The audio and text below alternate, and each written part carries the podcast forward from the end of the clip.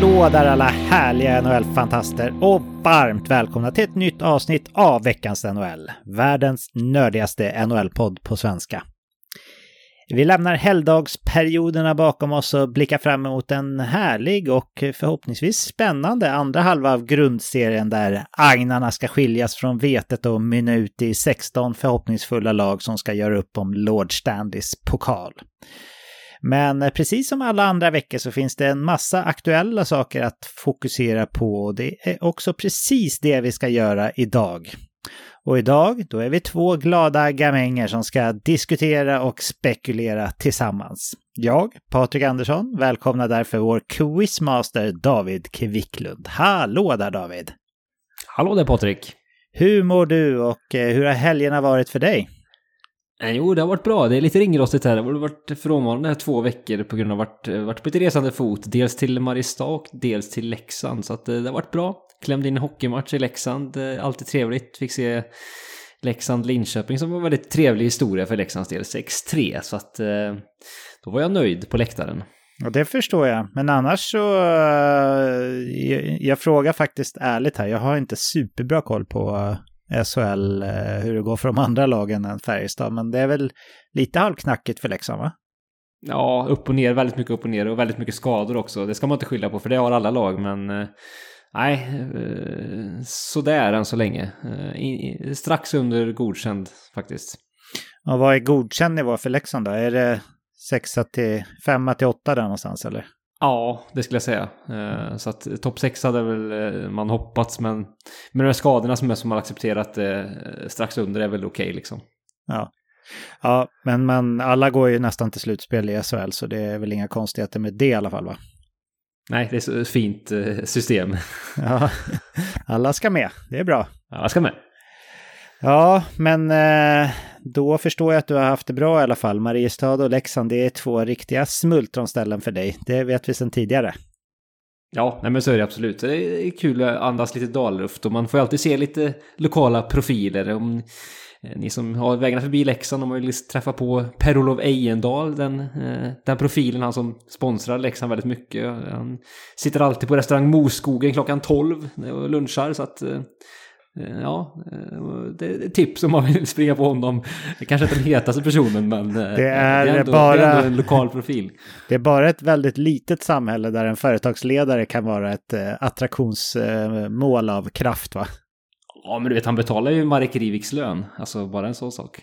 Ja, ja vi får väl köpa flera skyddsvantar och sånt vad han nu håller på med så att han har, har råd och, och kanske hosta in en till superlön då, eller vad säger du? Mm, kan behövas.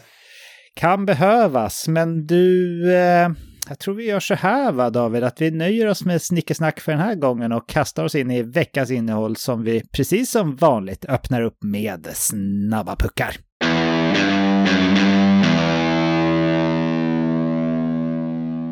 St. Louis Blues är ett skadedrabbat gäng för tillfället. Tori Krug är sedan tidigare borta med en underkroppsskada som hon har, bort, hon har borta från spel närmsta månaden. Och i veckan kom nästa dubbla skadesmäll. Både Ryan O'Reilly och Vladimir Tarasenko missar minst lika lång tid med sina respektive skador. Tunga, tunga avbräck förstås när Blues fortsätter sin kamp i det tajta slutspelsracet i divisionen. Årets Winter Classic, som numera går av stapeln 2 januari istället för 1 januari, vanns som vi minns av Boston i mötet mot Pittsburgh. Vi vet faktiskt redan nu vilka kombatanter som ska göra upp om segern 2024 och det är ligans två senaste organisationer som ska mötas.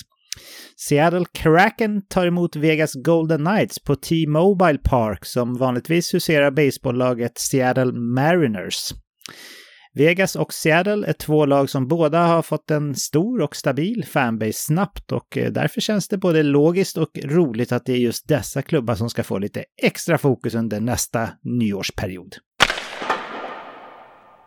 Jakob Vranas stökiga säsong fortsätter. Fram tills nyligen var han en del av NHLs assistansprogram för att komma till rätta med sin missbruksproblematik.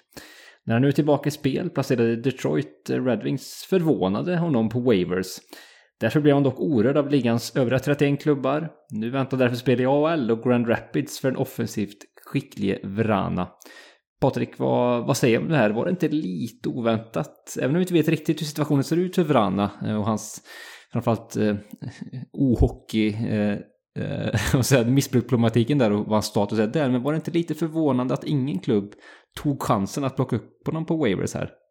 Jo, lite förvånande, men samtidigt så är det ganska få klubbar som faktiskt har råd att bara plocka in hans capit sådär utan att göra något annat move också. Och det är ju lite tajt att hinna göra det på de 24 timmar som Waivers-perioden är.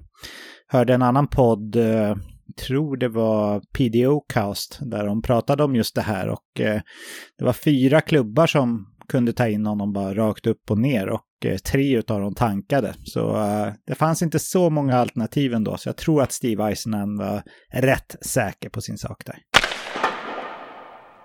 Jimmy Vesey var en omtalad collegehockeyspelare som inför säsongen 16-17 kunde välja och vraka bland NHL-klubbar att signa för. Valet föll på New York Rangers, men den stora succén uteblev tyvärr, vilket inte är helt ovanligt för upphåsade free agents från collegehockeyn. Efter att ha fladdrat runt mellan fyra olika klubbar de senaste tre säsongerna så återvände Jimmy Vesey till New York Rangers inför den här säsongen. Det har väl inte blivit någon supersuccé även den här vändan, men det har gått tillräckligt bra för att Vesey och New York Rangers i veckan har kommit överens om ett nytt tvåårskontrakt med en cap hit på 800 000 dollar. Vi gratulerar vi sig som trots utebliven storsuccé ser ut att kunna få en relativt lång NHL-karriär, vilket är få förunnat, och Rangers som signar upp bredd billigt för kommande två säsonger. Jake DeBrusk, som tidigare via trade både en och två gånger från Boston, eh, har den här säsongen fått rejäl skjuts på karriären och varit eh, mer produktiv än någonsin. Nu sätts dock den succén på paus. DeBrusk åkte på en skada under Winter Classic där han ju var dubbel målskytt och blir borta från spel i fyra veckor framöver. Jose Saro stod i veckan för en rejäl bedrift när han slog franchise-rekord i antal räddningar i en och samma match. Det var i 5-3 segermatchen mot skjutglada Carolina Hurricanes som Jose Saros räddade hela 64 av 67 skott som han fick emot sig. Minst sagt en svettig afton för vår finska målvaktsstjärna och hans 64 räddningar var faktiskt hela 10 fler än det tidigare rekordet i Nashville som Dan Ellis hade från en övertidsmatch 2008. Starkt jobbat Josse, säger vi på veckans NHL och i och med det så stänger vi veckans snabba puckar. Då David är vi framme vid den delen av avsnittet och vi sänker tempot lite för att reflektera kring sånt som vi har gått och funderat på i veckan. Och eh, jag tänkte att du kunde få äran med att delge dina tankar först David. Ja, men vad roligt. Eh, jag har sneglat åt ett lag som har en eh, ganska jobbig situation, kanske lite i skymundan, gått lite under raden att de har det, men inte för alla kanske, men det pratar vi om Colorado Avalanche som ju har haft en stor skadeproblematik den här säsongen. Och också halkat en del, måste vi ändå säga, i sin division där. Eh, haft det ganska tufft och eh, jag tänkte att vi skulle kika lite på deras situation och hur stor anledning det faktiskt finns till oro och om det finns anledning till det. Så jag skulle gärna vilja bolla det med dig Patrik. Eh, Colorado befinner sig just nu på en fjärde plats i sin division, alltså Central. Och eh, har 43 inspelade poäng på 38 matcher. Ehm, har framför sig Dallas, Winnipeg och Minnesota vid inspelningstillfället här. Och det är riktigt tajt i divisionen ska sägas. Just nu så skuggar Nashville på en poäng bakom. St. Louis har ytterligare en poäng bakom. Så att eh, tight race där och i Pacific så är det också ganska ganska tajt om wild, wildcard-platserna som ju också kan bli aktuellt för Colorados del. Eh, vi vet att de har haft, som jag var inne på, en en jobbig skadesituation med många tongivande spelare borta och in och ut i laguppställningen. McKinnon tillbaka alldeles nyligen. Gabriel Landeskog har en oklar skadesituation, vilket ju frustrerar säkert Colorado-gänget en hel del. Och man har saknat en hel del andra kompletterande namn också. Eh, Patrik, eh, Colorado tappade ju en hel del spelare inför säsongen, både på toppen och på bredden. Uh, är det här liksom en... Är det bara skadorna man kan skylla på att det har gått lite halvknackigt eller är det, eh, kan man också se att den här, den här bredden som kanske försvann har eh, blivit tydligt exponerad? Eller hur ska vi, hur ska vi tolka den delen av den här ja, so-so-starten på säsongen? Alltså givetvis är det ju en kombination av allt. Men jag tror faktiskt att det mer har med skadesituationen att göra än eh, själva tappen. Eh, det var länge sedan, ja, i och för sig St. Louis tappade väl inte jättemycket spelare efter att de vann, men det var också lite av en överraskning när de vann. När topplagen vinner så brukar de faktiskt tappa många spelare. Det har vi sett på Tampa Bay flera gånger om att eh, de vattnas ur rejält och det har ju Tampa hanterat bra. Dels genom att de har behållit samma kärna och eh, det vill man ju ändå påstå att eh, Colorado också har gjort. Bara det att eh, Colorado inte har haft till exempel lagkapten Gabriel Landeskog med sig under hela säsongen här och åkt på ytterligare skador utöver det. men Ja, jag tror också att det har att göra lite med att man tappat spelare. Det är inte bara skadorna, utan det är lite av en kombination där. Den produktionen man fick från Nassim Kadri i en andra kedja förra året, den är ju såklart eh, kännbar att tappa. Det går inte att förvänta sig samma ifrån en, ja, en Evan Rodriguez eller, eller JT Comfer eller vem som nu eh, spelar där. Då. Så eh, jag tror att det är en kombination, men kanske att luta lite mer åt att det är eh, 60% skador och 40 eh, mellan säsongen tapp då. Kan det vara någon ja. del hunger eller tappad hunger också David, eller?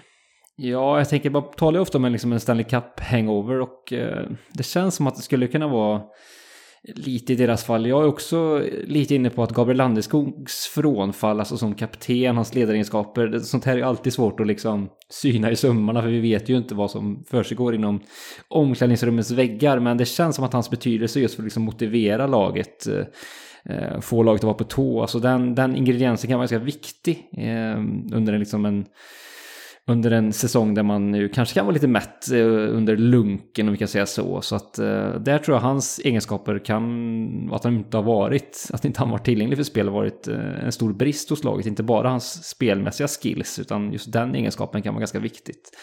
Eh, så att det, det kan nog vara absolut en orsak som man tappat lite i Gabbes frånvaro här, kan tänkas. Ehm, men hur ska man agera framåt då? Är, man har spelat nu alltså 38 matcher, vi är nästan halvvägs djupt in i säsongen här.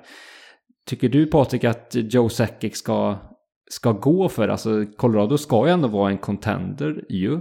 Mm. Antagligen, eller hur ska vi se på dem? Eller ska, ska han vara liksom, se det som en mellansäsong redan nu? Eller ska han pusha och liksom träda till sig? Inför trade deadline eller ska han bara låta det här eh, bli, gå som det går helt enkelt med den befintliga trupp han har, mer eller mindre?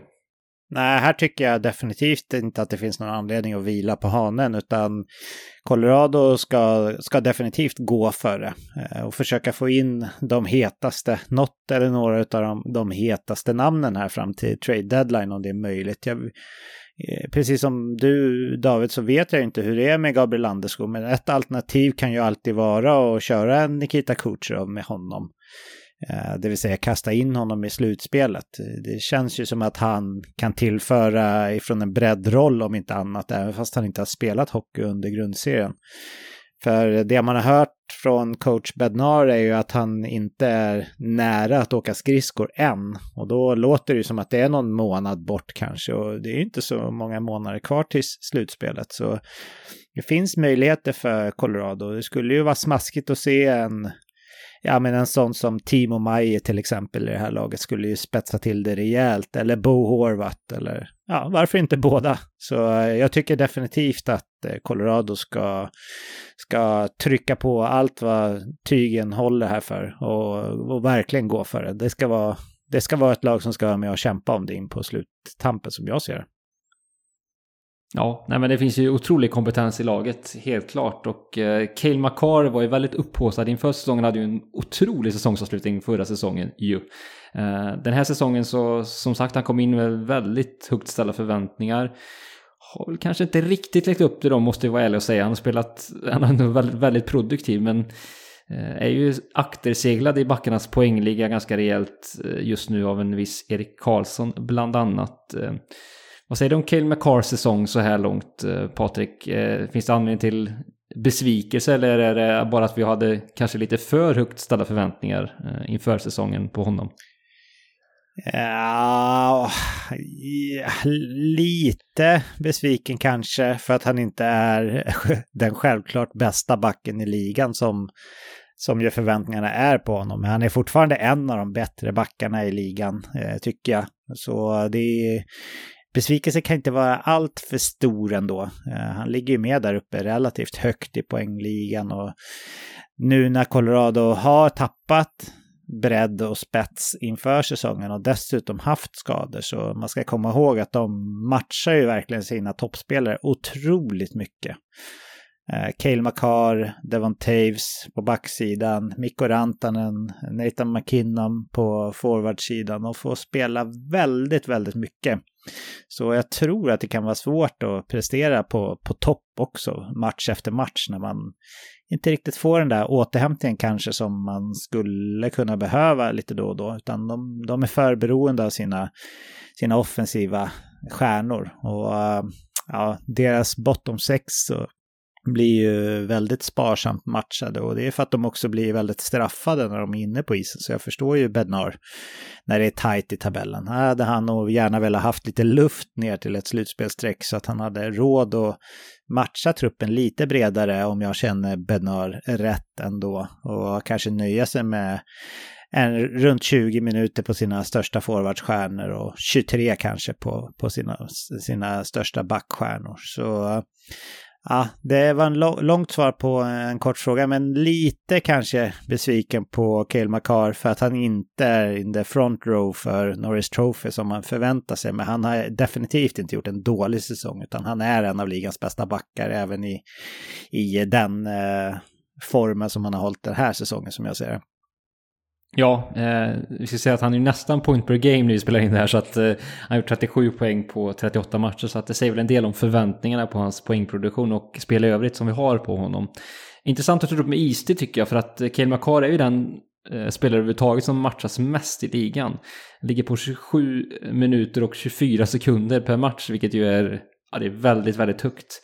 Så han har nästan en minut mer speltid än den som ligger tvåa i istidsligan som är Rasmus Dahlin. Så att eh, finns det någon oro här? Du var inne lite på det här Patrik, att, eh, att eh, Colorado bränner ut sina liksom, stjärnspelare när de matchar dem på det sättet. Vi vet ju att de ju, jag menar de gick ju så djupt i slutspelet bevisligen när de vann förra säsongen och att de här nu liksom tvingas gå så hårt på de här spelarna igen. Finns det någon risk i det långa loppet också att eh, de tappar kraft i och med det? Självklart finns det en risk i det. Eh, nu tror jag att eh, de största stjärnorna i ligan har egentligen under hela sin hockeykarriär matchats väldigt mycket, även från, från barndomen och uppåt. Så jag tror att de är vana att spela mycket, men det finns en anledning till att man inte spelar sina största stjärnor liksom halva matchen nästan som det handlar om här med, med Cale Makar generellt sett. För att eh, dels ökar ju skaderisken såklart, Dels så tror jag att kanske mm, prestationen blir lite lidande av att man får spela för mycket. Dels för att man inte hinner vila mellan bytena som man kanske skulle behöva. Och dels för att man kanske inte hinner bli fullt återhämtad mellan matcherna. Det är inte helt ovanligt med back-to-back-matcher på, i NHL-schemat. Eh, så det är en risk både för produktionen och för skade, skadedelen. Men samtidigt så blir faktiskt Colorado väldigt straffade när de inte har sina toppspelare på isen. Så det är ju lite av ett dilemma helt klart för Jared Bednar i en tight slutspelskamp. Ja, nej men det är onekligen det. Eh, riktigt, riktigt, jag ska inte säga moment 22, men lite så är det ju. Eh, du, du nämner ju slutspelsracet där, som jag är inne på även i inledningen så har ju Colorado just nu fyra poäng upp till, till tredjeplatsen i center som Minnesota innehar. Patrik, om vi blickar framåt här mot Eh, andra hälften av säsongen. Kommer Colorado klämma sig in här eller kommer de få förlita sig på att haffa en wildcard-plats eller rent av missa slutspel? Ja, alla tre känns faktiskt möjligt eh, som jag ser det. Eh, det är ju en väldigt tajt division, helt klart. Och eh, Winnipeg är en stor positiv överraskning för mig. Framförallt när man inför säsongen kände att det var lite disharmoni i truppen och sådär. Och de har ju också haft eh, lite skadeproblem och sådär. Så Winnipeg känns lite faktiskt som, som det laget som, ja, som är mest givna på slutspelsplats.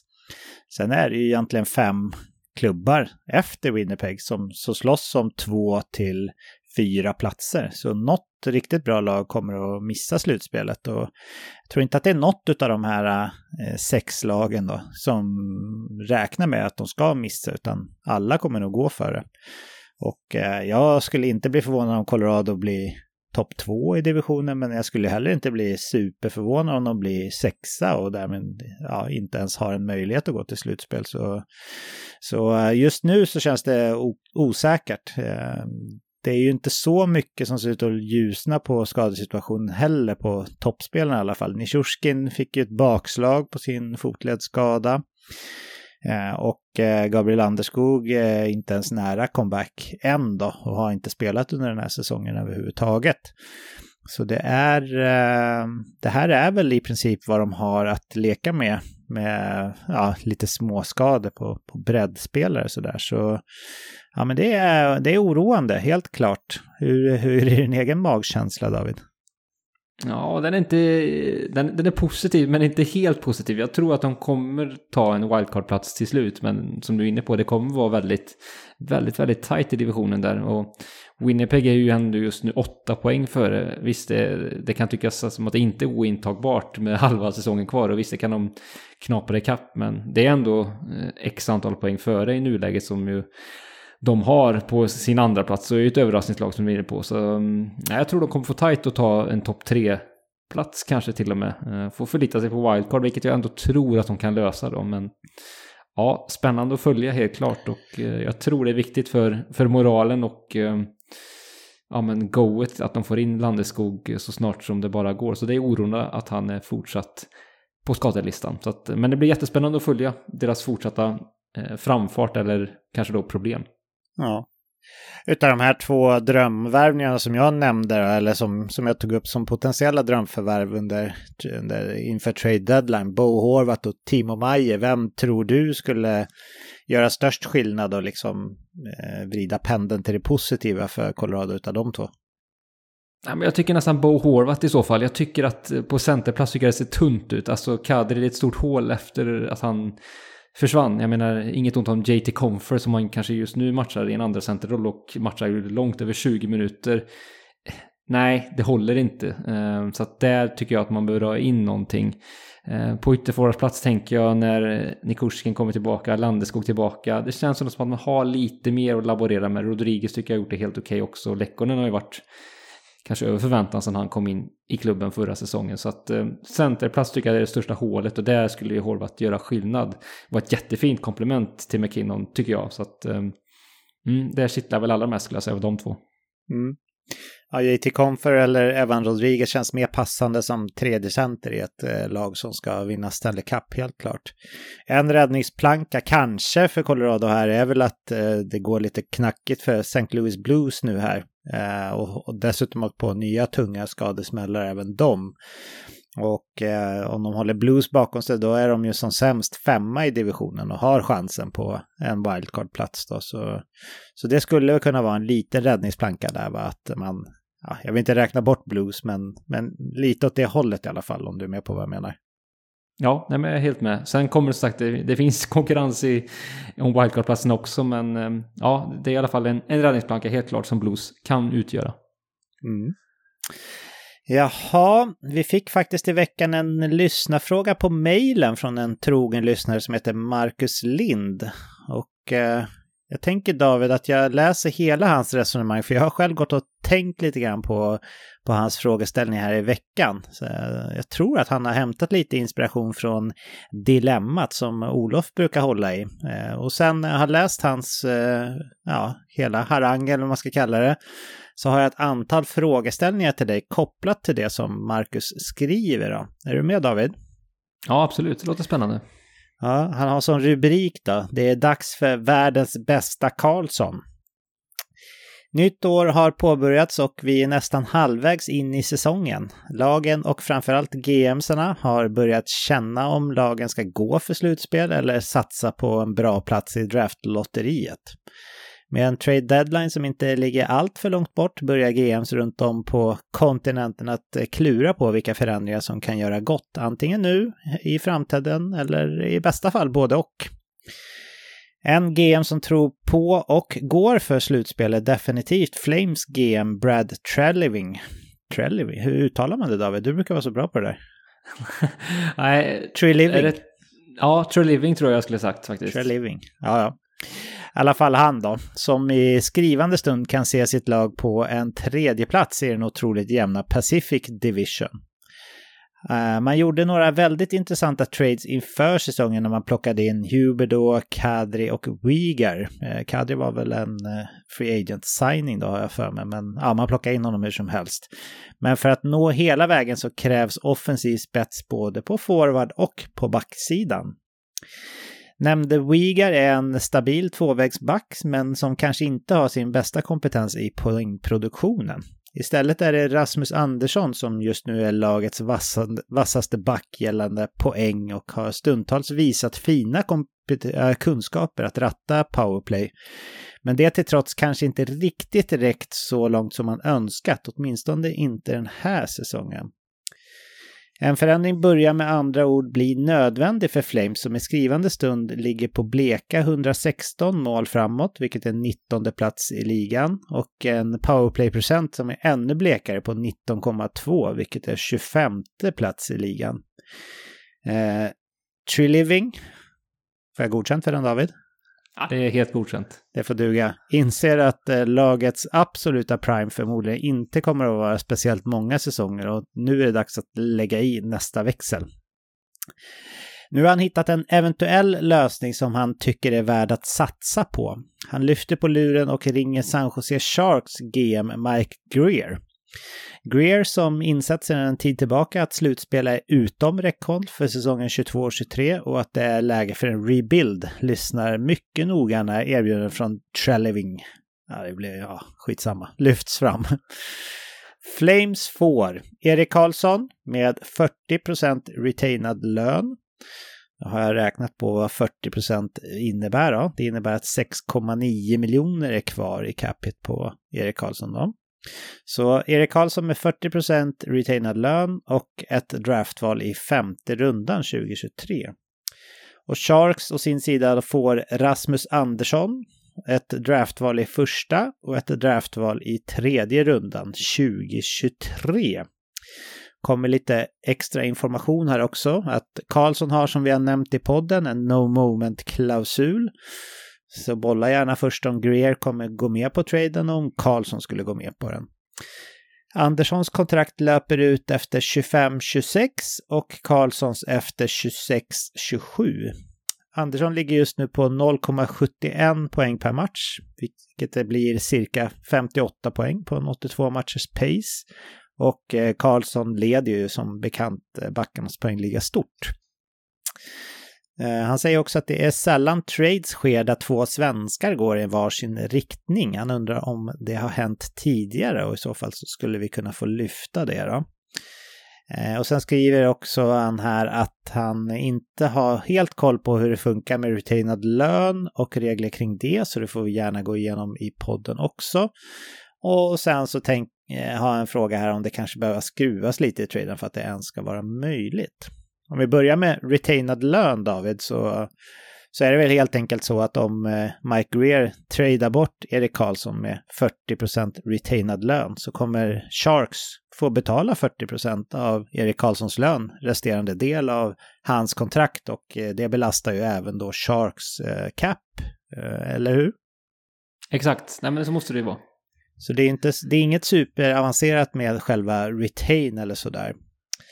Så jag har ett par frågeställningar kopplade till det här som jag tänkte bolla med dig då. Först och främst, håller du med Marcus om att eh, Calgarys powerplay-spel är för svagt och tror du att Rasmus Andersson kan vara ett för svagt namn att ha och styra sitt PP1 från blå? Ja, alltså det, det kan vara ett problem och eh, bevisligen så behöver de bli bättre i den spelformen. Eh, sen har det ju, det känns inte riktigt som man hittat rätt med liksom Juberdo och den förändringen till Chuck ut.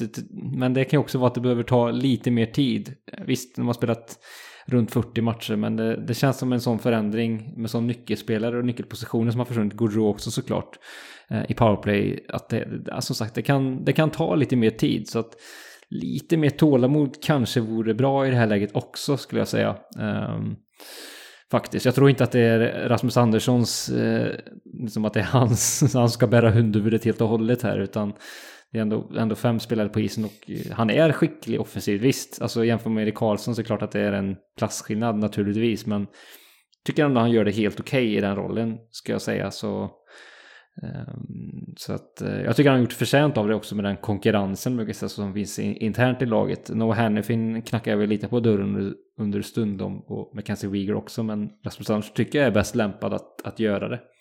Så mm. att um, Nej, jag, jag, tycker inte att han ska, som var inne på, bära hundhuvudet i det här läget. Och lite mer tid behövs nog för att kunna utvärdera det här nya powerplayet helt och hållet. Mm. Håller du med om att, uh, att Calgarys eh, prime är nu ändå? Att man har några säsonger här egentligen när man ska kunna gå för det? Eller tänker du att deras fönster är öppet relativt länge? Hur ser du på det? Nej, men det tycker jag han har en, hel, en bra poäng. Alltså, Tchak försvann ju och man fick in Juberdo som är något äldre. Eh, Kadri är ju också, eh, inte purung, Lindholm, ja men liksom runt 30-strecket. Som ändå bärande spelare i laget, Uyghur likadant på backsidan med flera, Tänev, eh, Markström. Så att alla de här spelarna är ju en ålder som, ja men, jag ska inte säga kritiskt, men ja men det börjar närma sig ett sånt läge där fönstret inte är, eh, det är inte på vid gavel utan det börjar väl, du vet, det börjar stängas igen, börjar knarra lite i fogarna helt enkelt. Så ja. att eh, där har han helt klart en poäng att de behöver nog eh, agera och det, eh, det visade ju i somras att de inte är, inte är rädda för att göra heller och göra stora saker. Nej. Men om jag fortsätter här med Rasmus Andersson. Eh, om vi tänker tillbaka på de som har vunnit Stanley Cup de senaste tio åren och sådär. Är inte han ändå, eh, eller om nu Calgary skulle vinna Stanley Cup och Rasmus Andersson är deras första back i, i offensiva situationer. Eh, det är väl ändå inget ont om Rasmus Andersson. Det är ganska tuffa namn han, han eh, tampas mot där som Victor Hedman och, och Cale Makar och Chris Letang och liknande, John Carlson. Så är inte ändå Rasmus Andersson ett svagt namn när det kommer till första namn som offensiv back i ett eventuellt Stanley Cup-vinnande lag?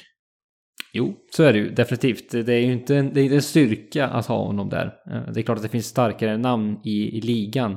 Jag tror ändå att man skulle kunna greja det, eh, så att säga. Eh, ja, Pittsburgh är väl kanske ett undantag, men när de vann utan Christer Tang som du nämnde så hade man ju kanske inte så, så framstående spelare. Inget ont om Justin Schultz som väl kanske var den som, som var den offensiva härföraren på backsidan den gången om jag inte missminner mig. Men så det, det har väl ändå hänt, men det är klart att eh, det, det, är ju härligare att ha en Erik Karlsson i truppen än en Rasmus Andersson i offensiva situationer. Det är inget snack om saken. Så att eh, det är inte ett toppnamn i ligan på den positionen. Och, eh, mm, men jag, jag, tänker inte att det, det, är inte ett absolut måste, det kan jag inte säga. Eh, jag tycker också att man har ett sånt spelsystem. Nu har det varit lite upp och ner den här säsongen, men Sutters spelsystem var ju väldigt framgångsrikt under förra säsongen som ju inte minst 5 mot 5 skördade extremt stora framgångar. Så att ehm, jag tror inte att, att eh, nödvändigtvis att Calgary behöver vara ett powerplay-drivet lag så att säga. Eh, det är inget Edmonton som, som, som kanske kan ligga upp mot 35 procent, utan jag ser att de kan vara så pass bra i 5 mot 5 om de får till det ordentligt, vilket jag inte tycker de har fått den här säsongen än så länge. Mm. Jag förstår vad du menar. Den här lilla passusen som Marcus hade, jag har faktiskt inte kollat upp det, men jag tänker att du är bra på trivia sådär. Eh, det är väl ganska ovanligt att svenskar blir tradade mot varandra, va? Ja, det måste det vara. Jag, jag satt och tänkte och försökte komma på någon eh, på rak Jag har en, en på rak arm, men det var ingen ja. top-trade direkt. Jag vet att eh, min, eller vad man ska säga, Jörgen Jönsson tradades mot eh, Johan Davidsson, där eh, Davidsson-sidan var tvungen att krydda med ett pick också. Det är viktigt för mig i Färjestad att lägga till det, att man fick krydda med ett pick där. Eh, men det var ju breddspelare när det kommer till NHL-spelare det handlar om. Eh, topp svenskar sådär blir tradare mot varandra. Vi kanske missar någon självklar här, men jag tror definitivt att han har en poäng att det inte är speciellt vanligt. Men det är väl, David, en ren slump egentligen, för nationalitet spelar ju ingen roll när det kommer till trades i NHL, va? Nej, det spelar ingen roll. Eh, och vi lär väl hamna i ett läge där det, där det kommer att hända med tanke på att svenska ligan blir fler och fler, så rent vad ska man säga, matematiskt så borde det väl bli en sån trade eh, snart på ett eller annat sätt. Och, och mm. som du är inne på, nationaliteten spelar ju ingen roll för GMsen överhuvudtaget här så att eh, det skulle ju mycket väl kunna hända utifrån den aspekten. Ja. Om vi pratar lite om Erik Karlsson då och framförallt med fokus på hans värde. Och då tänker jag så här att man brukar ju prata om positivt och negativt värde. Vi kan väl vara överens tror jag David om att Erik Karlsson utan retain, det vill säga med 11,5 miljoner dollar i cap hit fram till säsongen 2026, då är det ett negativt värde vi pratar om. Det vill säga San Jose skulle behöva betala med något pick eller prospect eller flera för att någon skulle ta Erik Karlssons kontrakt trots att han har varit så bra den här säsongen. Eh, håller du med mig om det? Ja. Eh, om man skulle retaina 40 procent det vill säga den kvarvarande lönen för Erik Karlsson skulle då vara 6,9 miljoner som i det här exemplet. Då har man väl ändå tippat över till att eh, värdet är positivt va? Ja men det tycker jag ändå. Eh, sett till hur han presterar just nu så, så är det svårt att säga att det skulle vara på ett annat sätt. Längden och hans skadesituationer som liksom är oroar men Eh, så som han spelar just nu så, så tycker jag att det är en, en chansnivå att ta till den, den pengen. Säkert också som vi vet att lönetaget kommer gå upp närmsta åren en hel del. Kanske inte nästa säsong men säsongerna därefter. Så eh, ett potentiellt scenario att eh, San Jose retainar 40 procent. Vi ska komma ihåg att det är väldigt, väldigt ovanligt att, eh, att en klubb trainar bort en spelare med så hög lön och retainar så hög del av kontraktet. Eh, om vi bara tänker på det från ett ägarperspektiv, för i slutändan så är det ju stora ekonomiska transaktioner som en ägare behöver ja, men klera. Det är 4,6 miljoner dollar om året fram till 25-26 som, som liksom eh, ägarna får pröjsa bara för att inte ha Erik Karlsson i klubben. Eh, tror du att det är sannolikt att, att liksom Mike Rea kan få igenom det från ledningshåll, att man ska retaina så mycket eller tror du att det snarare är eh, en mindre summa om det är så att Erik Karlsson skulle bli tradad? Alltså om du går på magkänsla David? Ja, kanske att det kommer hamna på något mindre skulle jag tippa på. Eh, man eh, retainar ju faktiskt och har en lite dött löneutrymme i och med Brent Burns numera inte är kvar i klubben. Där betalar man ju 2,7 miljoner dollar per säsong i, i tre säsonger till. Så att bevisligen så har man lyckats, eh, eller har förhandlingen eh, internt i klubben lyckats vad gäller Burns eh, när han blev bortbytt vad gäller den delen. Men, men det här skulle ju vara betydligt mer så att jag tror att summan kanske instinktivt att säga att skulle bli något lägre än vad än vad som föreslås här då. Men ja, svårt att säga exakt men det är vad jag tror i alla fall. Mm. Ja, jag tror att du har rätt. Som sagt, 4,6 miljoner dollar i Eh, fyra år till, det är ändå en affär på ja, men, eh, nästan 20 miljoner dollar, alltså 200 miljoner svenska kronor som, som det handlar om för att eh, ja, bli av med Erik Karlsson eller vad man ska säga. Vad säger vi om Rasmus Anderssons värde då David? Han har ju en capita på 4,55 miljoner dollar eh, och ett kontrakt som sträcker sig till säsongen 25-26. Det är väl ändå ett bra kontrakt för Rasmus Andersson, va? Ja, det är ett riktigt bra kontrakt skulle jag säga. Eh, när man skrev det så var det ju, eh, höjde väl en del, lite grann på ögonbrynen, däribland jag faktiskt. Eh, att Calgary gjorde den signingen till den, eh, ja men gav dem så pass i det läget inom stationstecken mycket pengar men det har ju visat sig varit eh, en väldigt bra investering.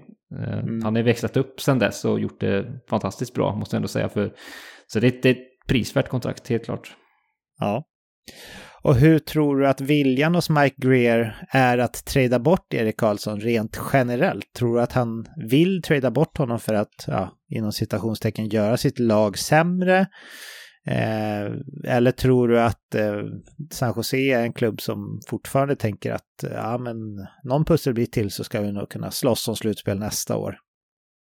Ja, om man inte är, eh, lever i delirium för att citera eh, Lena Philipsson så, så borde han ju förstå att det här är inte en rebuild som är gjord eh, snabbt utan det här kräver, kräver lite mer långsiktiga förändring och eh, gör om från början och då är ju en trade av Erik Karlsson Särskilt med det tradet han har just nu. Och eh, ett, ett, ett, eh, ett väldigt bra sätt att agera som GM. Så att, um, nej, han, han eh, borde se på det här som ett sätt att att börja om så. Um, inte göra någon, någon snabb uh, rebuild. Det tror jag inte man kan förvänta sig att San Jose kan göra. Allt kan hända men det är inte troligt.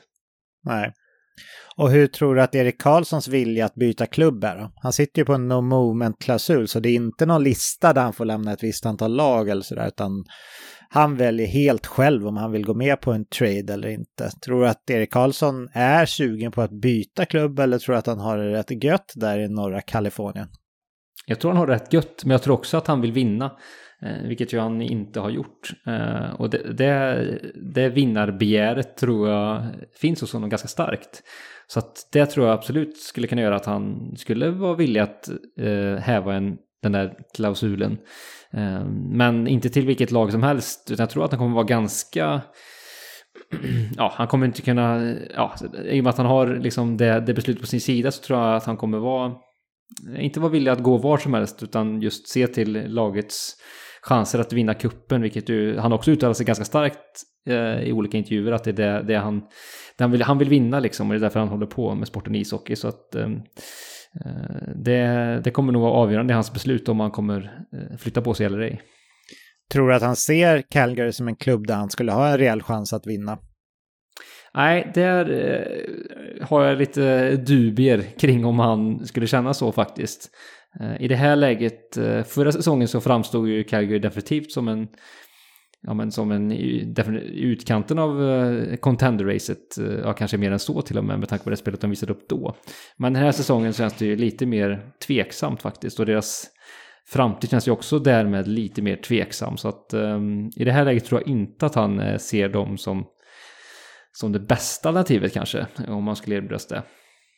Känns det inte lite, nu lägger jag in uh, gissningar här och kanske lite fördomar också, men känns det inte lite som att Erik Karlsson är han har lite för mycket swagger för att spela en kall, li, inom citationstecken, liten eh, kanadensisk eh, klubb eh, med dåligt väder eller vad man ska säga. Han, han har ju varit i Ottawa och det kanske inte är det sexigaste staden sådär. Till skillnad mot ja, men San Jose eller Kalifornien generellt med San Francisco och Los Angeles och sådär. Känns det, som, känns det inte som att Erik Karlsson skulle vilja spela i något coolare ställe om du förstår vad jag menar? Jo, eh, det är ju magkänslan i alla fall. Jag vet ingenting om det, men det är magkänslan definitivt. Sen har han ju, som ni är på, det är mer än Ottawa åt det hållet. Den, den östsidan har han ju familjeband kring, men det här skulle ju vara på andra sidan kusten och det är väl lite mer osäkert kring eh, liksom om, om Kanada skulle kunna locka på samma sätt. Så att ehm, nej, det, det tror jag inte inte en fördel och inte som du är inne på klimatet heller känns inte, återigen magkänslan, men det känns inte som att uh, Calgary som stad är uh, det som skulle locka honom allra mest heller. Nej. Ja, det är gissningar såklart. Men vi ska prata om det här trade-förslaget då som, som Marcus lämnade. Vi konstaterar ju här att Rasmus Andersson har ett bra kontrakt och han har ett ganska rejält positivt värde ändå, eller hur? Ja, absolut. Och sen så konstaterade vi att Erik Karlsson, om San Jose retainar 40% av lönen, också har ett positivt värde, eller hur? Yes. I Marcus förslag så får då Calgary krydda eh, Rasmus Andersson med ett första och ett tredje val och får bara ett femte val tillbaka från San Jose. Det här är väl för dyrt rakt upp och ner för Erik Karlsson om, om jag får säga vad jag tror att du tycker, som åtminstone jag tycker. Va? Ja, nej men det, det, det håller jag helt klart med om. Så om vi tweakar det här förslaget lite grann, att vi, vi tar bort valen då eh, och bara pratar eh, spelaren Rasmus Andersson med en capita på 4,55 miljoner dollar eh, mot Erik Karlsson med 40% retain, alltså 6,9 miljoner dollar och ett, ett, års, eh, ett år längre kontrakt. Eh, hur står sig det då rent värdemässigt, tänker du, från, från Calgarys sida? Ja, men eh, då är det ju lite annan, lite annan dager, eh, skulle jag nog säga. Eh, det man får också på, i paketet i Karlsson är ju osäkerheten med skador och, och den problematik som har varit i hans, i hans loggbok, vilket ju inte Rasmus Andersson bär på. Rasmus Andersson är dessutom en yngre spelare, vilket ju är en fördel om vi ser framåt eh, eh, borde vara helt enkelt. Eh, så att där, eh, det kan ju vara ett frågetecken. Men som vi var inne på tidigare så Calgarys fönster är inte kanske jättelångt, i alla fall inte det vi kan överblicka just nu. Saker kan hända men, men som känslan är just nu så, så är det lite här och nu och nästkommande säsonger som de kanske kan vara riktigt konkurrenskraftiga. Sen kanske de kommer att göra någon, någon form av nystart när, när Lindholm, eh, Markström med flera eh, generationsväxlar. Så att eh, då, då, känns det mer, eh, mer attraktivt för Calgarys del skulle jag säga. Mm. För visst blir de väl ändå lite bättre här och nu med Erik Karlsson så länge han spelar och såklart och inte är skadad?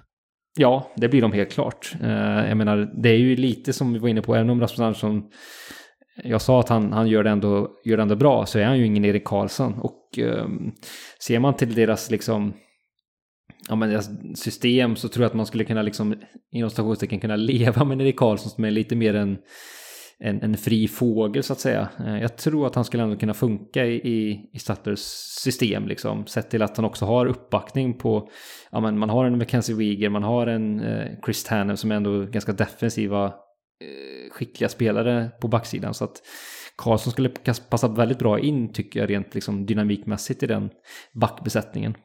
Mm. Om vi tänker på det från San Joses sida, då, skulle det finnas någon, eh, någon vinning i att göra den för deras del? Eh, De får ju in Rasmus Andersson som har ett lägre kontrakt eh, och lägre ålder, men Räknar man på det som man får retaina på Erik Karlsson här så blir ju ändå den totala lönekostnaden, inte mot cap-hitten här utan ja, även mot capiten såklart, men även den faktiska kostnaden blir ju högre än vad, än vad man eh, hade med mm, ja, innan då. Så eh, tycker du att det finns någon, någon vinning för San Jose att göra en trade? Eh, alltså självklart om man skulle få Rasmus Andersson ett första och ett tredje val som Marcus nämnde, då hade det väl varit en no-brainer för Mike Greer va? Ja, det hade det varit. För då får man ju både som sagt liksom ja, men ett framtida värde och Rasmus Andersson. Ehm, så att det hade inte varit någon stack skulle jag säga.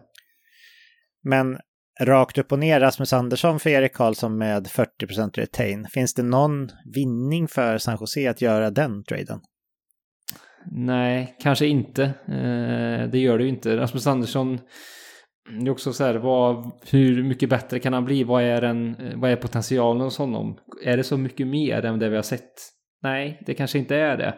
Eh, utan han kanske kommer vara, ja men som bäst en, en, en 50 poängsback och det är ju jätte, jättebra i NHL. Eh, men eh, jag tänker den, den uppsidan som man möjligtvis potentialmässigt skulle kunna få ut av Andersson kanske inte är så mycket mer och det tror jag eh, gör det till ett frågetecken i det, i det scenariot vi just var inne på här då. Mm. Men om vi skulle kasta in ett första val då, från eh, Calgary bara, eh, och Rasmus Andersson, då snackar vi väl igen va? Ja, det tycker jag. Eh, då hamnar det i ett annat läge. Mm. Hur ser du det från Calgarys sida om det skulle vara Rasmus Andersson och ett första val för att få in Erik Karlsson med retainad lön då? Eh, är det fortfarande värt det för deras del eller tycker du att det börjar lukta för dyrt då? Ja, eh, med den så pass mycket retainad eh, lön så tycker jag ändå att det skulle kunna vara värt det. Eh, faktiskt. Eh, sett till det läget de är i, alltså ett ganska så kort fönster ändå. Mm, det jag, det jag funderar på är om Calgary eh, osäker liksom kring vart de är den här säsongen. Liksom, har de verkligen ett lag som den här säsongen, sett till de har presterat, är liksom är redo för att spela på kuppen Kanske inte. Däremot så får man ju för sig då Erik Karlsson även nästkommande säsong och, och efter några säsonger också. Så att man kanske får se det här lite, inte bara den här säsongen utan det, det, det två till treåriga perspektivet. Och eh, då skulle det ändå kanske, kanske vara värt det med tanke på att det kanske är där någonstans man ser att fönstret är någorlunda möjligt i alla fall hos Calgary. Så att, ja, då, då, skulle jag ändå vara, vara nyfiken på det eh, från Calgarys sida, helt klart. Ja, men spännande. Eh, han har någonting här, Marcus, i alla fall som, som på pappret skulle kunna vara gynnsamt för båda klubbarna. Sen har vi den lilla detaljen då att eh, ägarskapet i San Jose ska gå med på en retain av ett så högt kontrakt och långt. Och Erik Karlsson själv ska vilja tradas också. Men, men det låter ändå som att vi hittar någon slags win-win här, David, ifall vi snackar eh, Rasmus Andersson och ett första för e-, Erik Karlsson med 40% retain, eller hur? Ja, ja men det tror jag vi skulle kunna, kunna gå.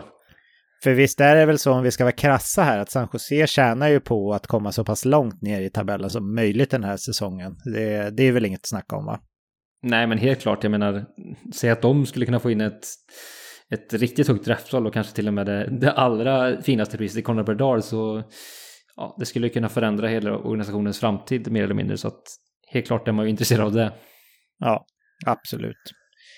Ja, vi får se helt enkelt hur det går här med Rasmus Andersson. Just för San Joses del så tror jag att Timo Meyer med ett utgående kontrakt som dessutom har RFA-status, visserligen med ett väldigt högt kvalificerande bud på 10 miljoner tror jag, men han kanske är värd det. Eh, han är ju bra, Timo Meyer. Men jag tror att den spelaren är ändå en som man kan få kräma ut mer värde av här inför trade deadline. Är du med på det? Ja, helt klart eh, så känns det så. Sett till också Karlssons skadesituation och det, det kontraktet han bär på så, så är det lite bagage. Mm. Ja men kul, vi får väl tacka Marcus för eh, intressant frågeställning. Det känns som att vi bollade lite grann fram och tillbaka här David för att eh, göra det här så att det skulle funka för båda sidorna. Då får vi hoppas på att eh, ja, han med efternamnet som jag tydligen har väldigt svårt att uttala och Greer eh, kanske hör det här då, och slår varandra en signal och kommer fram till en schysst deal. För visst skulle det vara kul att se Erik Karlsson i slutspelet? Ja, absolut. Alltså, man vill ju se honom i en annan klubb, helt klart. Sen Calgary som var inne på, ja, kanske inte det allra mest sexiga alternativet och kanske inte allra bästa alternativet för Erik heller sett till cupchans den här säsongen. Så att inte drömmen kanske, men eh, ändå kittlar ju lite grann att få se om en annan klubb bara det. Ja, jag, är, jag instämmer med dig. Eh, hur hade du med reflektionsdelen utöver det då? Fanns det någonting annat du ville lyfta eller känner du dig redo att hoppa vidare? Nej, men jag känner mig redo att hoppa vidare faktiskt. Då är det precis det vi gör. Vi hoppar vidare. I veckan så fick jag frågan i en paddelhall vilken NHL-arena och eh, sedermera stad som jag rekommenderade att åka till om man skulle välja en. Eh, jag blev lite tagen på sängen med frågan i och med att vi, jag inte riktigt var förberedd på det, så jag hänvisade helt enkelt till veckans avsnitt där jag lovade att vi skulle prata om just det. Eh, sagt och gjort så har du och jag David satt ihop en varsin topp 5-lista där vi har fått välja fritt vart vi hade velat åka. Då har vi inte tagit hänsyn till ja, men vart är det billigare att åka, vart är det dyrare. För så är det ju generellt att storstäderna är ju billigare att flyga till. Vill man till ja, men till liksom Arizona eller så, då, då kostar det lite mer eftersom att det inte är en lika vanlig destination. Men sånt har vi räknat bort här, utan vi har bara liksom satt ihop en topp 5-lista där vi har fått välja helt fritt. Och eh, jag tänkte i alla fall så att det blir en helhetsupplevelse vi pratar om här med ja, men hockeykultur och stad och övriga nöjen. Var det så du också resonerade David? Ja, det var he hela paketet så att säga som jag, som jag bakade in. Härligt. Då tänker jag så här att du kan få börja med att delge din femte plats så får vi se om det, den staden och klubben finns med på min lista också då. Så, och gör den inte det får jag säga vilken som är femma på min då, så, så får vi se vart vi hamnar någonstans högst upp. Är du med? Ja, absolut. Eh, så att jag, jag drar väl igång här. På femte plats har jag satt eh, Nashville. Eh, jag har inte varit där än, vilket ju, eh, jag ska inte säga frustrerar mig, men, ja, men kanske ändå. Eh, arenan ligger ju liksom mitt i stan, eh, nära till eh, festutbud och eh, diverse steakhouse och pubbar och andra nöjesmöjligheter, vilket ju lockar en hel del. Nashville ska vara, eh, av det man har hört, en väldigt rolig stad. Eh, Eh, så att eh, det, det är ett stort mervärde och ett plus i liksom helhetsupplevelsen utanför hockeyn. Eh, skulle jag säga vad gäller Nashville. Sen hockeyn den här säsongen och ja, men de senaste säsongerna, Nashville är kanske inte det allra liksom roligaste laget, de allra största profilerna. Såklart lockar det ju att se Filip Forsberg för mig som, som urläxing, men, men i övrigt så kanske inte laget är det roligaste att se. Eh, så att det får man väl helt enkelt tajma in när de möter en, en rolig motståndare och eh, varför inte då gå en, en lördagsmatch där det ändå brukar vara bra drag i Bridgestone Arena sett till också utbudet som finns i närområdet. Så att eh, Nashville ligger på min femte plats och då är det framförallt just för resmålet i sig som i alla fall lockar mig väldigt mycket. Mm. Lustigt, för jag har faktiskt också Nashville på min femte plats David, så där hade vi exakt samma lag. Och jag skrev upp lite stödord här eh, och jag tror att du prickade in alla utav dem. Staden, eh, barbecue, läget, countryn, draget. Så eh, ja, det, det är lite samma, samma tänk där.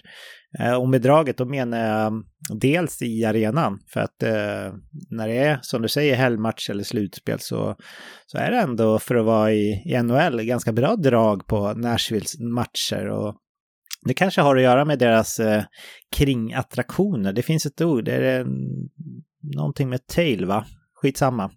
Tailgate parties eller? Ja, just det. Tailgate. De, de jobbar mycket med, med sånt i, i, Nashville och är duktiga på det. Och jag tror att det är liksom, det hjälper till att förhöja stämningen på matcherna också. Man kommer dit och är redan igång liksom. Och, och eh, ja, så det, även fast klubben kanske inte är Eh, på så sätt är laget som har det mest spännande spelet eller så, så, så tror jag ändå att eh, stämningen på matcherna där kan vara riktigt bra. Jag har heller aldrig varit i Nashville, precis som dig. Eh, så jag skulle väldigt gärna vilja åka dit. Så samma femteplats faktiskt, lustigt nog. Hoppa upp till fyran då David, vilka hittar du där? Ja, här har jag tänkt ganska annorlunda. Eh, alltså i andra sidan av spektrat och prismat vad det gäller just liksom, ja men hockeyvärdet eller hockeyunderhållningsvärdet eh, eller det möjliga underhållningsvärdet. Man vet ju aldrig hur en match utspelar sig. Men, och också då staden. Så att om Nashville var liksom, eh, om jag valde dem för liksom staden och helhetsupplevelsen och paketet, helhetspaketet så så på fjärde plats har jag valt att placera en stad kanske främst för dess klubb och kanske främst för deras bästa spelare, vilket ju är Connor McDavid. Jag vill faktiskt gärna åka till Edmonton och uppleva ja, men dels hockeykulturen i Edmonton eh, och också då här och nu och nästkommande säsongen är Connor McDavid en generationstalang, en av de största spelarna NHL har sett på ja, årtionden utan att överdriva eh, är aktiv och pikar just nu. Att se honom live eh, och uppleva liksom hypen och hysterin kring honom och hans, ja, men hans spel liksom på, på plats. Eh, det är ju en annan sak att se live och se hur han löser alla situationer på isen kontra att se det på på tv. Så att eh, det, det lockar väldigt mycket. Sen har de ju en ny arena i Edmonton, relativt ny sen några säsonger tillbaka som, som också ska vara otroligt fin. Så så det lockar mycket. Vädret och eh, klimatet i trots Edmonton så, så har jag faktiskt valt att placera Edmonton på fjärde plats. Mycket tack vare Conor McDavid eh, enbart faktiskt. Ja, och den, eh, den köper jag ju rakt av. De letade sig faktiskt inte in på min topp 5-lista här Edmonton. Jag vet inte om det är för att jag tänker att ja, men om man ändå gör en ganska lång resa så vill jag ändå ha lite annat eh, att välja på. Jag tror inte Edmonton är liksom någon partystad eller att det är jättemycket kultur eller nöjen i, i övrigt sådär. Eh, och det har jag inte googlat på så jag kan ha helt fel. Men det är en av de mindre städerna i NHL i alla fall. Eh, så den letades faktiskt inte in där, fast såklart jag förstår det du säger med Conor McDavid, att man vill gärna se honom i sin prime. Jag har ju sett Conor McDavid under World Cup 2016 i det här eh, Team North America-laget. Men eh, då var han ju inte i sin prime, även fast han var riktigt bra redan då. Eh, jag tror vi gör så här. Eh, jag eh, låter dig fortsätta med din trea. Eh, och sen så eh, kör jag de lagen som blir kvar på min lista som inte du hade med. Vad säger du om det David? Ja, men kul. Eh, ja. Jag är ju igång här så att säga. Eh, så att mm. det låter väldigt bra. På min, på min tredje plats så har jag valt eh, Vancouver faktiskt. Eller faktiskt, jag har valt Vancouver helt enkelt. Och lite som i fallet Nashville så tänker jag här lite mer helhetsupplevelse. Alltså Vancouver eh, listas ju ofta som ja, men som den bästa staden att bo i i, Nordamerika. Eh, och det finns väldigt mycket som stan har att erbjuda. Vi har ju Vancouver Island som är väldigt fint som ligger utanför här. Och ja, men eh, det kan vara eh, bra väder och natur. Det finns även närhet till skidåkning om man är intresserad av det. Eh, med mera. Så att en stad som har mycket att erbjuda och dessutom då hockey. Där ju laget just nu i alla fall går sisådär ut för att uttrycka det milt kanske. Men, men ett spännande lag. Elias Pettersson är en sevärd spelare. Det finns andra profiler ändå som, som vore kul att se. Så att eh, hockeyn är inte det som får vågskålen att tippa över. Men ändå en, ändå en okej okay grej här. Och det är också ett kanadensiskt lag där det ändå finns en, en historia och en kultur. Och där många svenskar har varit framgångsrika genom tiderna som vi ju vet. Vilket också lockar att åka dit. Så, så Vancouver, eh, long flight är det ju. Men eh, det lockar ändå att åka dit. Mm. Och här, eh, här prickade du in ett lag från min lista i alla fall och jag har faktiskt Vancouver överst, ska jag säga. Jag har dem etta. Jag har aldrig varit i Vancouver. Min granne här på Kolungsvägen i Knivsta är från Vancouver, eller eh, någon av förorterna där utanför. Och jag älskar att höra honom prata om eh, de olika härliga naturupplevelserna som finns i närheten. Det ligger ju väldigt unikt med berg och vatten och sådär, så det är väldigt, väldigt fint där. Och där, det intresset delar vi ju med, med fin natur, David, så där skulle vi kunna hajka ganska gött tror jag när det inte är, är match och, och njuta av naturen. Sen som du säger, hockeykunskapen. Jag tror att Vancouver är en av de klubbarna som som har ändå kunnigast fans. Eh, vi har ju sett Eh, de går helt bananas när det har gått dåligt för Vancouver och det är väl inget att, eh, att avundas eller uppmana till men det visar ändå på ett visst engagemang också utöver själva kunskapen. Det finns väldigt mycket kultur att ta del av i Vancouver vet jag då och eh, rent allmänt precis som du säger inte bara att det är kanske den bästa staden att bo i i Nordamerika. Det är, det är många som säger att det också är den finaste staden i Nordamerika. Och vi på veckans NHL, David, det kan vi väl berätta, va? Våra planer, kan vi inte det? Jo, men det kan vi väl göra. mm. Vi har ju, vi får ju in eh, lite pengar varje månad från eh, våra trognaste lyssnare, våra patrons då. Och där har vi bestämt att eh, någon gång när vi har samlat ihop tillräckligt så att det räcker till åtminstone resa och eh, matchbiljetter eller om vi sa hotell, jag kommer inte ihåg riktigt. Men no någon gång så, så kommer vi göra en, en resa till Vancouver och Seattle. Eh, det går ju direktflighter till Seattle från Sverige, det gör det inte till Vancouver vad jag vet. Och det är inte mer än 30-40 mil emellan Seattle och Vancouver, så då kan man kombinera där, att vi kan se matcher både i Seattle och Vancouver. Så det kommer att ske. Vi vet inte riktigt när, men, men ske kommer det, eller hur? Ja, men det är ju lite dröm, en målbild helt klart. Och vi skulle säga att det är många bäckar små här. Ja, så att, eh, absolut. vad det gäller eh, summorna vi får in här, eh, det ska vi väl säga. Men, eh, men jag menar som sagt på många bäckar små, så att eh, det vore fantastiskt om det kunde bli så en dag, helt klart. Ja, Härligt, men då är de trea på din lista och eh, faktiskt etta högst upp på, på, min lista. Vilka har du tvåa på, på din topp fem-lista? Ja, där har jag eh, Toronto faktiskt. Eh, jag säger faktiskt igen, jag vet inte varför jag säger, men jag har Toronto på nummer, nummer två. Och eh, där tänker jag också mycket hockeyn naturligtvis. Alltså, eh, man kan väl ha eh, Fundera på om det är Montreal eller Toronto som är hockeyns mecka eller om det är någon annan stad. Men det är väl de två som aspirerar främst på den, eh, det epitetet. Och Toronto du kanske, väldigt... du kanske tycker att det är Leksand?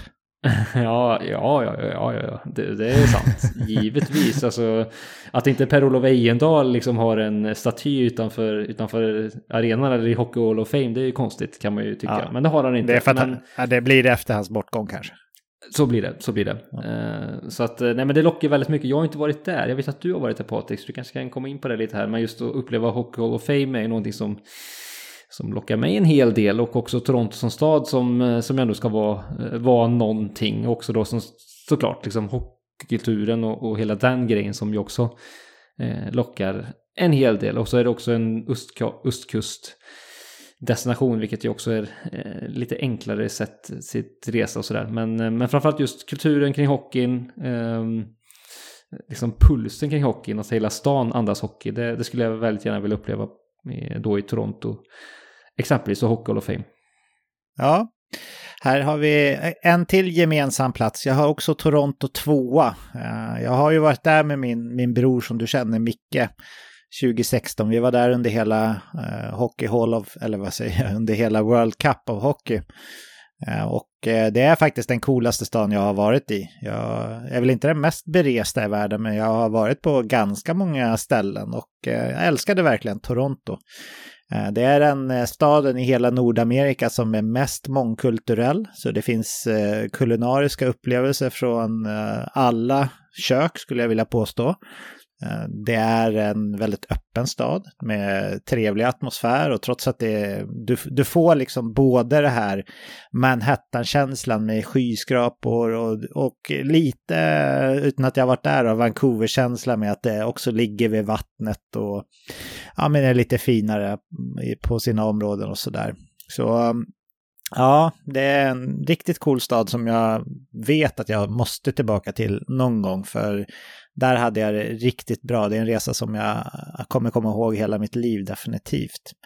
Hockey Hall of Fame var vi i, men jag återbesöker gärna, för det finns så himla mycket där inne David. Det är nästan övermäktigt att ta in allt på bara en dag. Eh, det är många rum, eh, det är många olika kategorier, det är alltså du skulle ju verkligen älska att gå där inne David. Jag, jag tror inte jag känner någon som skulle skina och njuta lika mycket som du. Kan jag ha en poäng där?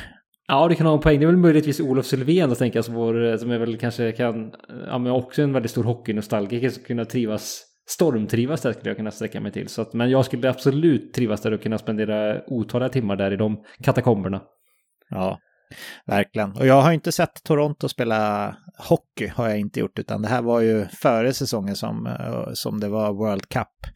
Vi gick ju på baseball där också. Eh, de har ju Toronto Blue Jays, vilket är den enda eh, MLB-klubben i Kanada som har ett stort intresse kring sig, även de. Trots att det är en hockeymecka som det kallas så har de väldigt stort eh, baseballintresse också och det är faktiskt en ganska cool upplevelse att gå på baseball. Mitt baseballintresse var rätt högt efter den här resan, sen har det svalnat av med åren då. Uh, om man tar en liten uh, taxitur eller uh, eller eh, går säkert buss eller tåg också, men vi valde taxi. Typ 30 minuter utanför Toronto så ligger Canada Wonderland, Canadas Wonderland, vilket är en nöjespark med ja, det är helt otroliga berg och dalbanor och åkattraktioner som... Det, det, är bland det roligaste jag vet att åka coola berg och dalbanor. Så dit vill jag också tillbaka. Det var alldeles för lite att vara där bara en dag. Jag tror de har typ 23 berg och dalbanor varav den längsta är upp mot 5-6 eh, kilometer lång. Och, um, hur, är, hur är ditt intresse för att åka berg och dalbanor och så, David?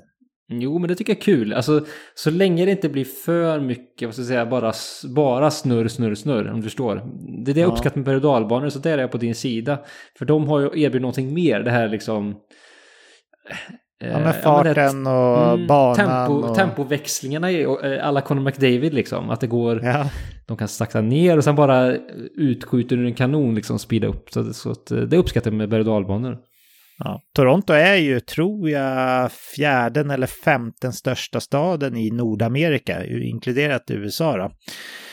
Eh, och den här Kanadas Wonderland är väl inte i klass med Eh, Eh, Disney World när det kommer till, till eh, storlek till ytan kanske sådär. Men när det kommer till åkattraktioner så tror jag definitivt att den är topp ett eller två i Nordamerika. Så, så dit vill jag gärna också återvända. Sen fick man lite sådana här, eh, hittar man lite så här smultronställen och, och sådana känslor som man vill tillbaka till. Så Toronto är tvåa på min lista också i alla fall. Det vill jag eh, verkligen tillbaka till. Så det gillar. Vilken är etta på din lista då, David?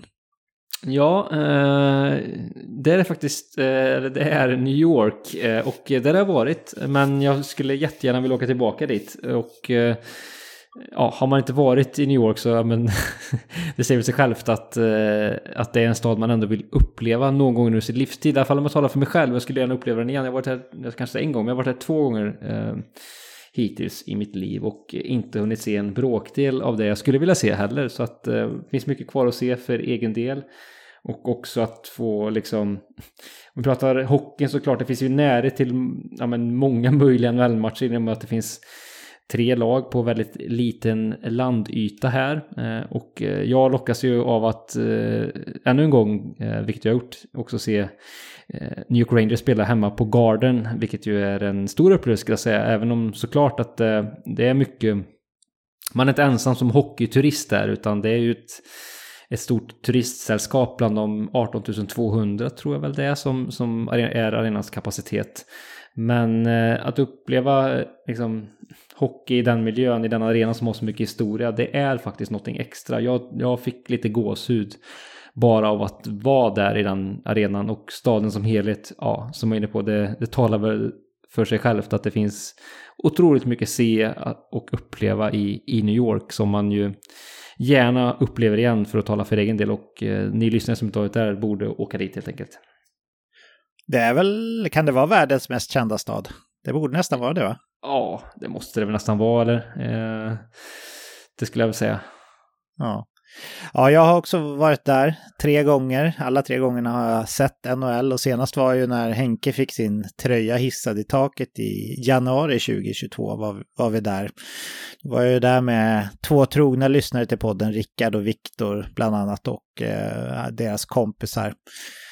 Och eh, jag har inte med New York på min lista, men det, det, är väl lite för att jag känner att jag har, uh, har annat som jag skulle vilja beta av och att jag har varit i New York några gånger. Och senast ska sägas också, uh, när vi var där, så en i sällskapet, Christer, hans uh, syster, hade bott länge. Hon bodde i Chicago nu och jobbade och levde och bodde och sådär. Men hon hade bott många år i New York så hon eh, kom dit när vi var där och hade verkligen koll på eh, så här smultronställen David. Alltså inte de här eh, som står i turistbroschyrerna utan de här coola liksom så här hipp hippa, lite hipstriga nästan, eh, valen på Lower Manhattan och sånt som man aldrig skulle ha hamnat på om inte hon hade varit med. Coola restauranger och barer och hon kände till de här lokala specialiteterna och eh, hade full koll på exakt hur man skulle gå och åka med tunnelbanan och allt sånt där. Så, så det kändes nästan som att vi hade en, eh, en superguide med oss som, eh, som, som tillförde en dimension utöver Henkes tröjgissning och New York och, och allt det där som, ja, men som som gjorde att jag kunde checka av det ännu mer på, på min lista, New York. Annars så hade jag definitivt haft med dem och det är ju lättaste staden också att åka till om man aldrig har varit på NHL-hockey. Eh, det går billiga direktflyg till New York. Eh, det är lätt att ta sig i New York med tunnelbanan. Den är ganska lätt att lära sig förstå och det är en rimlig kostnad också. Eh, man tror att det är lätt att gå också eftersom att det är det här rutmönstret på Manhattan. Då. Men det är så långt mellan varje block så även om man tror att man bara ska gå några gator så kan det ta ganska lång tid. Så eh, ja, mycket babbel där från, från mig men eh, förstår du vad jag menar med att säga när man har någon liksom som kan stan som, som sin egen stad som, som guide eller som var med på resan. Det tillförde verkligen någonting. Förstår du? Ja, det kan jag verkligen förstå. Alltså en, en sån lokal guide är ju det allra bästa. Just för att få de här inside-tipsen som, ja, men som, som inte bara en guidebok kan ge. Eh, så, så är det guld värt. Ja. Bland annat åt vi på Henkes eh, restaurang när vi var där. Han har en eh, restaurang långt ner på, på Manhattan som eh, var blå, nej rosa tror jag den var. Med inte så jättemånga bord men med ja, coolt ställe också. Så, så den Ja, New York kommer man ju åka till någon gång igen, definitivt. Och eh, håller du med mig i att det är enklaste och kanske bästa alternativet att välja ändå om man aldrig har varit på en NHL-match och vill åka på en, eller hur? Ja, men jag tycker det. Och dessutom finns det möjlighet att liksom, kanske till och med se flera NHL-matcher under en ganska kort resa, om det nu är en kort resa. Eh, och står ni på mm. resan som sådan är ju ganska kort. Det går ju direktflyg och, och lite mer kortare, enklare tidsomställning kontra om man skulle flyga till västkusten och sådär. Så att nej, det är ett jättebra alternativ tycker jag. Eh, på alla sätt och vis egentligen. Mm. Vi skulle ju, jag har ju sett eh, Devils-matcher har jag också sett när jag har varit i New York tidigare och det är coolt. Det är faktiskt närmare till eh, New Jersey Devils än till New York Islanders arena ifrån, ifrån Madison Square Garden. Eh, vi skulle till, eh, till den nyöppnade, vad heter den, Rogers, heter den det? Eller är det någon annan? Skitsamma, vi, skulle, vi skulle dit i alla fall Eh, när vi var i New York senast, men det kom snöoväder. Inte så här fruktansvärt snöoväder, men tillräckligt mycket för att eh, alla bussar och tåg skulle bli inställda. Så matchen blev inställd, inte på grund av covid som det var, kanske var annars runt den perioden, utan på grund av eh, väder. Så jag har fortfarande inte varit i New York Islanders nya hemmaborg. Så den vill man ju betta av. Men det är två städer på min lista kvar som, som inte du hade med på, på din. Jag drar väl dem va, eller? Ja, gör det. Då har jag fyra, så har jag eh, Las Vegas, eller då Vegas Golden Knights. Och eh, där har jag också varit tidigare. Och det är en stad som jag verkligen skulle vilja åka tillbaka till.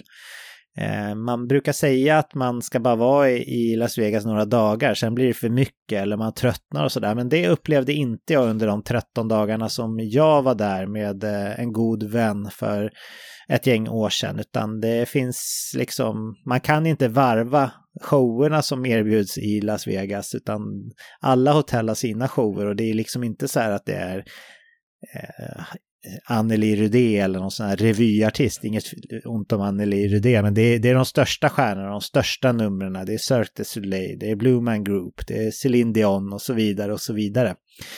Eh, så det kan man liksom inte eh, varva som jag ser det. Sen är det kul med kasinon. Man kan själv faktiskt välja i Vegas vilken nivå man vill lägga sitt spelande på. För spela lär man ändå behöva göra när man är där. Tycker man inte att det är ett dugg roligt med så här enarmade banditer eller eller eh, spelbord när man uh, kör blackjack eller eh, Paigao eller något liknande spel så ja, men då kan jag förstå att man inte är så sugen på att åka till Vegas för det är ändå en stor del av Vegas upplevelse. Men även att knalla omkring på de olika hotellen som är liksom det är svårt att beskriva Vegas hotell om man inte har varit där. Det är, det är mer som komplex, inklusive stora shoppinggallerier, Eh, de har byggt upp, det finns liksom The Venetian så har de byggt upp som replika av hur Venedig ser ut inomhus där det åker gondoler och eh, allting. Eh, det finns pyramider, det finns allting liksom och det, det går inte riktigt att beskriva. Det mest kända är väl kanske när fontän showen utanför eh, Bellagio eh, skulle jag gissa på som man ser mest på film och sådär. Men coolare ändå tycker jag är att gå inne i de här komplexen som det verkligen är och avnjuta ja, allt flådigt och så. Eh, en stor grej i Las Vegas är deras bufféer också som är överdådiga men gött att ta del av rimliga priser också faktiskt. Eh, får jag rekommendera en så är det Bellagios, just då, eh, deras eh, helgmeny. Då kör de med vagukött och allt möjligt och det är fortfarande till en rimlig peng då. Bara en sån här liten detalj som att när du sitter och spelar i en spelmaskin eller, eller vid ett spelbord eller så i Las Vegas, då behöver du inte betala för drinkar utan det kommer fram servitörer eller servitriser och frågar om du vill ha någonting att dricka hela tiden. Och det enda som förväntas av dig egentligen det är att dricksa dem. Eh, det är inget måste, men, men det gör man ju när man får en gratis drink, eller hur David? Ja, det är väl kutym och rimligt att göra. ja, och bara, bara den detaljen tycker jag är, är cool, liksom. Att, eh, ja, men det är typ fri, fri dricka när man, när man är i Vegas. Eh, och sen själva hockeyn här då. Eh, jag eh, var i Vegas innan NHL-klubben kom till staden, men av vad man har hört så är ju stämningen, om inte den bästa så en av de bästa i hela ligan och de kör rätt coola intron och sådana här saker. Så det är inte bara staden här jag är sugen på utan även klubben och eh, matcherna är jag faktiskt väldigt sugen på att uppleva. Så det finns mycket i Vegas och därför har jag dem på en, en fjärde plats här. Vad säger du om, om det? Ja, det är inget dumt val. Jag, jag skulle också gärna åka dit. Jag har inte varit där så att eh, Eh, skulle gärna åka dit och eh, uppleva just... Jag är, jag är ingen stor eh, spelentusiast men det finns ändå mycket se och göra utöver det som du är inne på så att och stämningen ska ju vara väldigt fin i arenan också så att ja och klimatet jag gillar ju faktiskt, på erkänna, lite varmare väderlek så att det talar också för att jag ska, borde åka dit. Ja, det är inte så mycket bad i Vegas. Visst, alla hotellen har ju pooler och sådär. Men det är ju inget eh, vattenläge, utan det här är ju en stad som man har byggt mitt ute i öknen verkligen. Eh, de har ju däremot, i och med att det är så varmt, så har de eh, ånga, så här sval ånga eller eh, vattendimma som kommer ut från sprinklers eller vad man ska kalla det, längst med strippen där så att man kan svalka sig när man går. Det är rätt skönt. Men annars så kan man gå in i vilken dörr som helst för alla komplex har rejäla AC-anläggningar också. Så, så det är kontrast, varmt och kallt helt klart trea på min lista, där är en stad som jag aldrig har varit. Eh, aldrig ens varit i delstaten Florida och eh, i det här fallet då Tampa Bay. Och eh, här är det faktiskt mycket klimatet. Eh, det är en, en skön semester tror jag att åka till Tampa Bay generellt. Och då är det ju en ren bonus att man kan få se hockey som dessutom än så länge är i världsklass också med, med toppspelare. Det är ingen Conor McDavid som du var inne på med Edmonton, men att se Victor Hedman och Nikita Kucherov och Braden Point och Andrei Vasiljevski i, i ändå något av någon slags prime är också en dröm. Jag har hört att det ska vara, eh, ja men även här, eh, goda chanser till eh, bra matupplevelser och eh, schyssta tiki-barer med, med drinkar och eh, ja, men generellt sett en positiv stämning i, i staden. Så Tampa Bay har jag trea på min lista och där är det mycket klimat jag har gått på. Vad säger du om Tampa? Ja, det lockar ju att åka tillbaka till Florida. Jag har varit i, i, i Florida och semestrat. Eh, jag var då, inte i Tampa, men jag var i i Florida, eller Sunrise då, och eh, såg eh, Panthers spela. Och eh, det var ju stämningen, sist och där, det var väl inte ens halvfullt i arenan. Jagger spelade då fortfarande, vilket ju var väldigt kul att se honom live. Men nej, så jag skulle gärna hänga på och se NHL-hockey i Tampa med lite, ja men kanske lite mer lite mer välfyllda läktare och lite annan, lite annan push kring hockeyn. Ehm, så, så, så, och klimatet är ju, är ju, är ju härligt som jag är inne på så, så gillar jag ju den delen av, av Florida-äventyret så att det vore jättekul att åka dit. Det finns otroligt mycket att se och göra i, eh, i det området, distriktet där så att ehm, det vore, häng gärna med Patrik helt enkelt.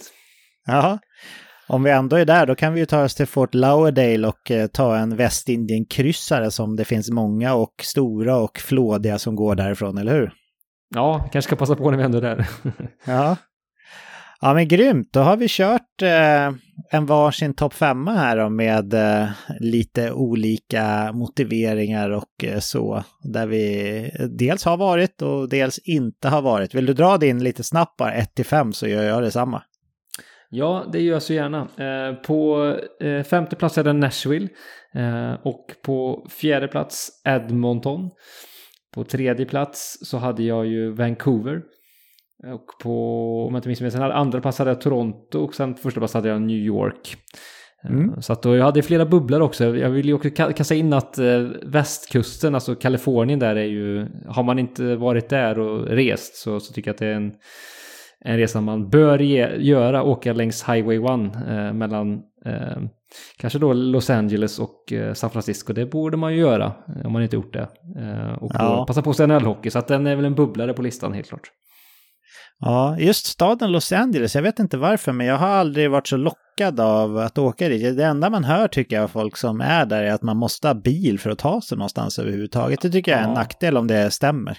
Jo, det stämmer. Det är långa avstånd och mycket bilköer så att det gäller att inte bo kanske Eh, när jag var där så bodde jag inte i, inte bara men i downtown utan bodde ja, i, i Venice och lite andra ställen så att ehm, ja, det, det, det är en nackdel men eh, det finns Alltså hela den kuststräckan är helt magisk med de naturskiftningarna som är och, och sådär så att um, rekommenderas varmt.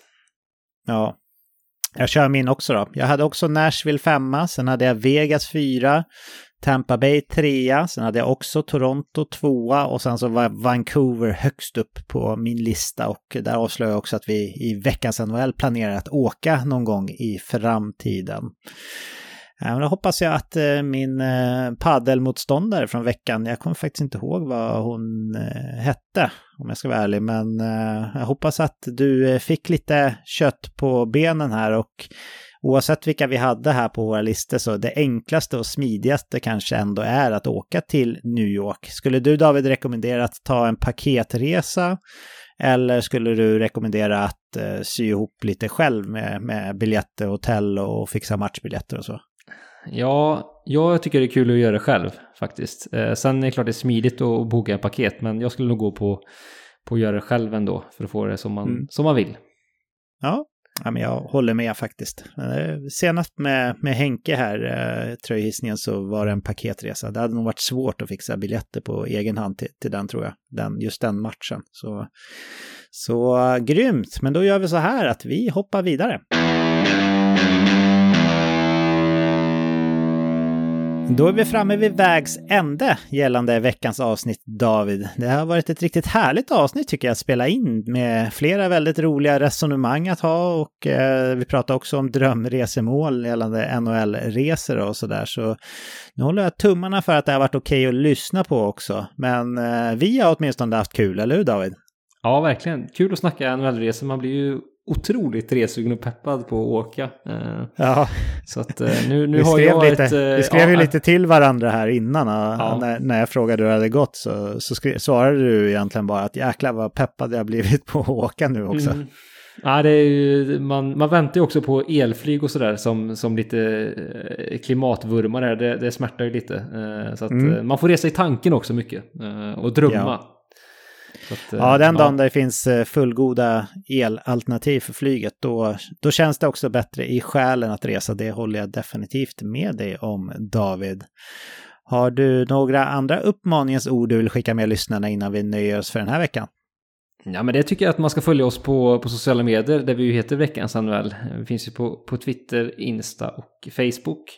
Eh, så att in och följ oss där och eh, inte minst för våra Veckans Annuell History uppdateringar som Olof Sylvén mästrar med riktigt kul anekdoter från förr, riktig hockeynostalgi alla Hockey Hall of Fame nivå som hör hemma där kanske mer eller mindre, som man får genom att följa oss på, på sociala medier. Så gör gärna det så får ni lite, lite hockey, ja men hockeyhistorier från förr som ni kan ta med er i livet. Ja, tack för det David. Jag håller med dig. Det är bra uppmaning. Passa också på att gå in och kika på veckansnhl.se om ni vill se vad vi har för fina produkter i vår webbshop att välja och vraka bland. Jag lovar att det är riktigt fin kvalitet där då Olof har lagt fram olika tryckmetoder beroende på vad det är för material och tryck för varje produkt. Allt för att det ska vara högklassig kvalitet som ska hänga med er länge. Jag har fortfarande inte fått lyckan att springa på någon med veckans NHL-merch på stan helt random sådär. Vi har ju träffat eh, Patrons och då har vi sett det, men inte rent eh, random sådär. Eh, den dagen det sker, det kommer vara lite av en milstolpe i livet för mig faktiskt, så det ser jag verkligen fram emot. Hur som helst så får ni ha en riktigt fin vecka nu alla som lyssnar på det här. Passa på att avnjuta eventuell vinter om ni har det där ni befinner er. Här regnar det rätt mycket men jag vet att det finns snö på annat håll och kallt. Och ta hand om er och era nära och kära så hörs vi igen om en vecka om inget oförutsägbart inträffar. Och jag ser redan nu fram emot att babbla mer om NHL. Men i och med det David så finns det faktiskt bara en enda sak kvar att säga den här veckan. Nämligen Hej då! Hej då!